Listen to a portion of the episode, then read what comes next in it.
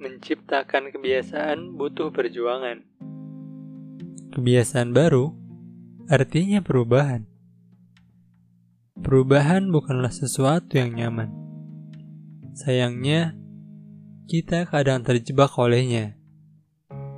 Kenyamanan. Maka, mulailah kebiasaan baik dari yang termudah, dari yang terdekat. Sedekat urat dan nadi, semudah membalik telapak tangan. Jadi, tidak ada lagi istilah untuk beralasan. Ada kebiasaan baik apa hari ini?